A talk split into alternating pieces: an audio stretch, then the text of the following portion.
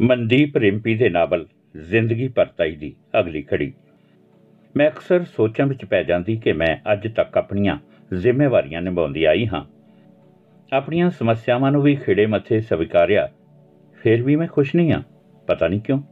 ਸ਼ਾਇਦ ਇਸ ਲਈ ਕਿਉਂਕਿ ਮੈਂ ਜ਼ਿੰਦਗੀ ਦਾ ਬੂਹਾ ਖੜਕਾਉਂਦਿਆਂ ਖੁਸ਼ੀਆਂ ਨੂੰ ਆਪਣੇ ਹੱਥੀਂ ਕਤਲ ਕਰਦੀ ਆਈ ਹਾਂ।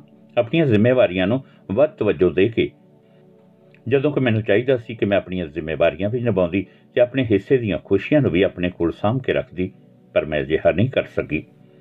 ਫਿਰ ਅਚਾਨਕ ਮੈਨੂੰ ਨਾ ਚਾਹੁੰਦੇ ਹੋਏ ਵੀ ਗੁਰਸੀਰਤ ਦੀਆਂ ਯਾਦਾਂ ਆਣ ਘੇਰਦੀਆਂ। ਫਿਰ ਸੋਚਦੀ, ਇਹ ਸੁਪਨਾ ਵੀ ਤਾਂ ਇੱਜ਼ਤ ਦੇ ਵੱਟਿਆਂ ਥੱਲੇ ਮਿੱਧਣ ਲਈ ਤਿਆਰ ਬੈਠਾ ਹੈ। ਤਰਨ ਦੇ ਚਿਹਰੇ ਤੇ ਉਦਾਸੀ ਦੇ ਭਾਵ ਉਹਦੇ ਡੈਡੀ ਬਾਖੂਬੀ ਪੜ ਸਕਣ ਦੀ ਮਹਾਰਤ ਰੱਖਦੇ ਸਨ, ਕਿਉਂ ਜੋ ਤਰਨ ਦੀ ਮਾਂ ਦੀ ਮੌਤ ਤੋਂ ਬਾਅਦ ਉਹੀ ਉਹਦੇ ਲਈ ਮਾਂ ਵਰਗੀ ਠੰਡੀ ਮਿੱਠੀ ਛਾਂ ਵੀ ਬਣੇ। ਉਹਦੇ ਚਿਹਰੇ ਤੇ ਉਦਾਸੀ ਦੇ ਪਰਛਾਵਿਆਂ ਦਾ ਕਾਰਨ ਜਦੋਂ ਉਹਦੇ ਡੈਡੀ ਨੇ ਉਹਦੇ ਕੋਲੋਂ ਪੁੱਛਿਆ, ਉਦੋਂ ਤਰਨ ਨੇ ਸ਼ਰਮਿੰਦਗੀ ਭਰੇ ਲਹਿਜੇ ਵਿੱਚ ਆਪਣੇ ਡੈਡੀ ਨੂੰ ਮੇਰੀ ਜ਼ਿੰਦਗੀ ਵਿੱਚ ਖਿੜਨ ਵਾਲੀਆਂ ਖੁਸ਼ੀਆਂ ਦੀਆਂ ਕਲੀਆਂ ਨੂੰ ਆਪਣੀ ਤੰਗਦਿਲੀ ਨਾਲ ਮਿੱਧਣ ਦੀ ਸਾਰੀ ਦਾਸਤਾਨ ਸੁਣਾ ਦਿੱਤੀ। ਤਰਨ ਦੇ ਮੂੰਹੋਂ ਇਹ ਸਭ ਕੁਝ ਸੁਣ ਤਰਨ ਦੇ ਕੈਪਟਨ ਪਿਓ ਨੇ ਮਨ ਹੀ ਮਨ ਫੈਸਲਾ ਕਰ ਲਿਆ ਕਿ ਉਹ ਜਿਹੜੀ ਭਿਆਨਕ ਤੇ ਡਰਾਉਣੀ ਇਕਲਤਾ ਨਾਲ ਪਿਛਲੇ 15 ਵਰਿਆਂ ਤੋਂ ਜੂਝ ਰਿਹਾ ਹੈ, ਉਹਦੇ ਪਰਛਾਵੇਂ ਹੇਠ ਮੇਰੀ ਜ਼ਿੰਦਗੀ ਨੂੰ ਜਜ਼ਬ ਨਹੀਂ ਹੋਣ ਦੇਵੇਗਾ। ਉਹਨਾਂ ਲਈ ਮੈਂ ਹੁਣ ਉਹਨਾਂ ਦੀ ਆਪਣੀ ਧੀ ਨਾਲੋਂ ਵੀ ਕਿਤੇ ਵੱਧ ਪਿਆਰੀ ਸਾਂ। ਜਿਨੇ ਭਿਆਨਕ ਸੰਕਟ ਸਮੇਂ ਵਿੱਚ ਰਿਸ਼ਤੇ ਜਦੋਂ ਇੱਕ ਦੂਜੇ ਨੂੰ ਪਿੱਠਾਂ ਦਿਖਾ ਰਹੇ ਸਨ ਵਿੱਚ, ਉਹਨਾਂ ਦੀ ਡਰੀ ਸਹਿਮੀ ਜ਼ਿੰਦਗੀ ਵਿੱਚ ਨਵੇਂ ਸਾਹ ਭਰੇ। ਅੱਜ ਤਰਨ ਦੇ ਡੈਡੀ ਮੇਰੇ ਲਈ ਇੱਕ ਪਿਓ ਵਾਂਗੂ ਫਿਕਰਮੰਦ ਨਜ਼ਰ ਆ ਰਹੇ ਸਨ।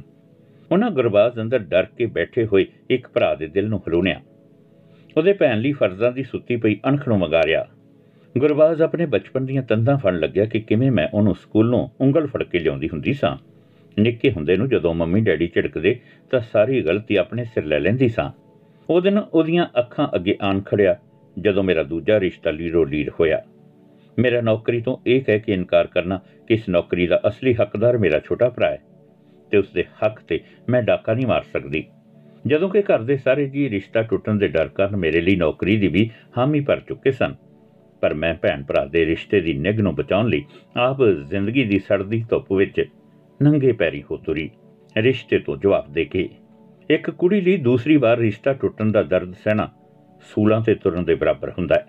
ਉਹ ਸੂਲਾਂ ਜਿਹੜੀਆਂ ਆਂਢੀ ਗੁਆਂਢੀ ਤੇ ਰਿਸ਼ਤੇਦਾਰ ਕਦੇ ਨਜ਼ਰਾਂ ਨਾਲ ਵਿੰਦੇ ਜਾਂ ਕਦੇ ਸਵਾਲਾਂ ਜਵਾਬਾਂ ਦੇ ਘੇਰਿਆਂ ਅੰਦਰ ਤਾਣਿਆਂ ਦੀਆਂ ਬਿਸ਼ਾਰਾਂ ਕਰਕੇ।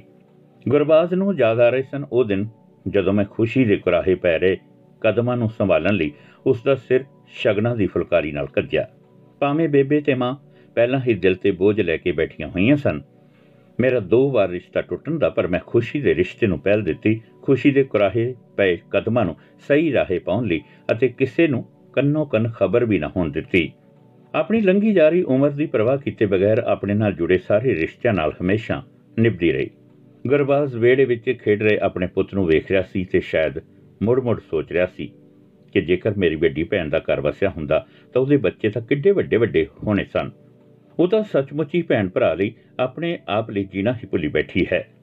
ਰਾਤ ਨੂੰ ਤਰਨ ਦੇ ਡੈਡੀ ਲਈ ਜਦੋਂ ਮੈਂ ਰੋਟੀ ਲੈ ਕੇ ਗਈ ਤਾਂ ਉਹਨਾਂ ਸਾਰੇ ਪਰਿਵਾਰ ਨੂੰ ਆਪਣੇ ਕਮਰੇ ਵਿੱਚ ਇਕੱਠਾ ਕਰ ਲਿਆ। ਮੈਂ, ਤਰਨ ਤੇ ਗੁਰਬਾਜ਼ ਸਾਰੇ ਬੜੀ ਹੈਰਾਨੀ ਨਾਲ ਉਹਨਾਂ ਦੇ ਚਿਹਰੇ ਵੱਲ ਨੀਝ ਲਾ ਕੇ ਵੇਖ ਰਹੇ ਸਾਂ। ਉਹਨਾਂ ਦੇ ਮਨ ਅੰਦਰ ਚੱਲ ਰਹੀ ਉਥਲ-ਪੁਥਲ ਨੂੰ ਜਾਣਨ ਲਈ ਸਾਰੇ ਹੀ ਤਰਲੋ ਮੱਛੀ ਹੋ ਰਹੇ ਸਨ। ਪਰ ਮੂੰਹੋਂ ਕੋਈ ਕੁਝ ਨਹੀਂ ਸੀ ਬੋਲ ਰਿਹਾ।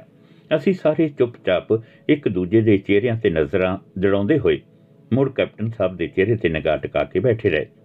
ਥੋੜੀ ਦੇਰ ਬਾਅਦ ਕੈਪਟਨ ਸਾਹਿਬ ਕਹਿਣ ਲੱਗੇ, ਮੈਨੂੰ ਪਤਾ ਹੈ ਘਰ ਵਿੱਚ ਕੋਈ ਵੱਡਾ ਨਹੀਂ ਜਿਹੜਾ ਤੁਹਾਨੂੰ ਸਮਝਾ ਸਕੇ। ਤੁਹਾਡੀਆਂ ਗਲਤੀਆਂ ਤੇ ਤੁਹਾਨੂੰ ਝਿੜਕਦਾ ਹੋਇਆ ਪਿਆਰ ਨਾਲ ਤੁਹਾਡੀ ਉਂਗਲੀ ਫੜ ਸਹੀ ਰਾਹੇ ਤੋਰ ਸਕੇ। ਹੁਣ ਜਦੋਂ ਤੁਸੀਂ ਮੈਨੂੰ ਘਰ ਲੈ ਹੀ ਆਏ ਹੋ, ਮੈਂ ਚਾਹੁੰਦਾ ਹਾਂ ਕਿ ਮੈਂ ਆਪਣਾ ਵੱਡੇ ਹੋਣ ਦਾ ਫਰਜ਼ ਨਿਭਾਵਾਂ। ਕੀ ਤੁਸੀਂ ਮੈਨੂੰ ਇਹ ਹੱਕ ਦੇ ਸਕਦੇ ਹੋ? ਗੁਰਬਾਜ਼ ਤੇ ਤਰਨ ਦੋਵੇਂ ਇੱਕ ਦੂਜੇ ਦੇ ਚਿਹਰੇ ਵੱਲ ਵੇਖ ਰਹੇ ਸਨ ਕਿ ਡੈਡੀ ਕੀ ਕਹਿ ਰਹੇ ਨੇ।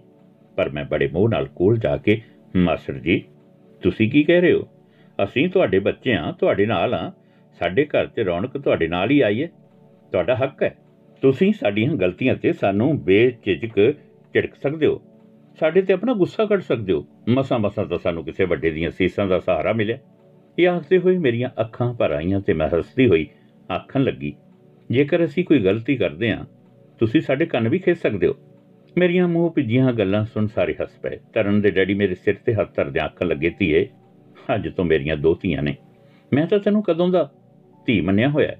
ਪਰ ਅੱਜ ਤੂੰ ਮੈਨੂੰ ਜੋ ਹੱਕ ਦਿੱਤਾ, ਤੁਹਾਡੀਆਂ ਗਲਤੀਆਂ ਸੁਧਾਰਨ ਦਾ, ਉਸ ਹੱਕ ਨਾਲ ਮੈਂ ਇੱਕ ਪਿਓ ਦਾ ਫਰਜ਼ ਨਿਭਾਉਣਾ ਹੈ। ਮੈਂ ਉਹਨਾਂ ਦੀ ਗੱਲ ਸੁਣ ਹੱਸ ਪਈ। ਪਿਓ ਦਾ ਫਰਜ਼ ਨਿਭਾ ਲਿਓ। ਕੌਣ ਰੋਕਦਾ ਤੁਹਾਨੂੰ? ਪਹਿਲਾਂ ਮੈਨੂੰ ਧੀ ਦਾ ਫਰਜ਼ ਨਿਭਾਉਣ ਦਿਓ। ਰੋਟੀ ਠੰਡੀ ਹੋ ਗਈ ਹੈ। ਮੈਂ ਗਰਮ ਕਰਕੇ ਲਿਆਉਂਦੀ ਹਾਂ। ਆਖ, ਮੈਂ ਥਾਲੀ ਚੁੱਕ ਬੈੱਡ ਤੋਂ ਉੱਠਣ ਲੱਗੀ ਤਾਂ ਉਹਨਾਂ ਨੇ ਥਾਲੀ ਫੜ ਲਈ ਤੇ ਕਹਿਣ ਲੱਗੇ, ਅੱਜ ਹੀ ਤਾਂ ਰੋਟੀ ਮੈਨੂੰ ਸਵਾਦ ਲੱਗਣੀ ਹੈ। ਅੱਜ ਇਸ ਰੋਟੀ ਵਿੱਚ ਮੇਰੀ ਧੀ ਦਾ ਮੋਹ ਲੁਕਿਆ ਹੋਇਆ ਹੈ। ਮੈਨੂੰ ਤਾਂ ਉਂਝ ਵੀ ਅੱਜ ਰੱਜ ਆ ਗਿਆ ਤੇਰੇ ਮੂੰਹੋਂ ਆਪਣੇ ਲਈ ਸਤਿਕਾਰ ਭਰੇ ਬੋਲ ਸੁਣ ਕੇ। ਹੁਣ ਮੈਂ ਤੈਨੂੰ ਬੇਝਿਜਕ ਝਿੜਕ ਵੀ ਸਕਦਾ ਹਾਂ, ਤੇਰੇ ਕੰਨ ਫੜ ਸਿੱਧੇ ਰਾਹ ਵੀ ਤੋਰ ਸਕਦਾ ਇੱਕ ਵਾਰੀ ਫੇਰ ਸਾਰੇ ਖਿੜਖੜਾ ਕੇ ਹੱਸਣ ਲੱਗੇ। ਉਹਨਾਂ ਸਾਰਿਆਂ ਨੂੰ ਹੱਸਦੇ ਵੇਖ ਸ਼ਾਨੂ ਵੀ ਖੁਸ਼ ਹੋ ਕੇ ਆਖਣ ਲੱਗਿਆ, ਮੁਸਕਾਨ ਬੂਜੀ, ਸਾਰੇ ਹੱਸਦੇ ਹੋ ਕਿੰਨੇ ਸੋਹਣੇ ਲੱਗਦੇ? ਸੱਚਮੁੱਚ, ਅੱਜ ਕਿੰਨੇ ਚਿਰ ਬਾਅਦ ਸਾਰੇ ਇਕੱਠੇ ਹੱਸੇ ਸਨ। ਅੱਜ ਤਾਂ ਇੰਜ ਲੱਗਦਾ ਸੀ ਜਿਵੇਂ ਘਰ ਦੀਆਂ ਕੰਧਾਂ ਵੀ ਹੱਸ ਰਹੀਆਂ ਹੋਣ ਤੇ ਘਰ ਦਾ ਚੱਪਾ ਚੱਪਾ ਉਹਨਾਂ ਦੀ ਖੁਸ਼ੀ ਦੀ ਹਾਮੀ ਭਰਦਾ ਹੋਇਆ ਮੁਸਕਰਾ ਰਿਹਾ ਹੋਵੇ। ਬਾਕੀ ਅਗਲੇ ਅੰਕ ਵਿੱਚ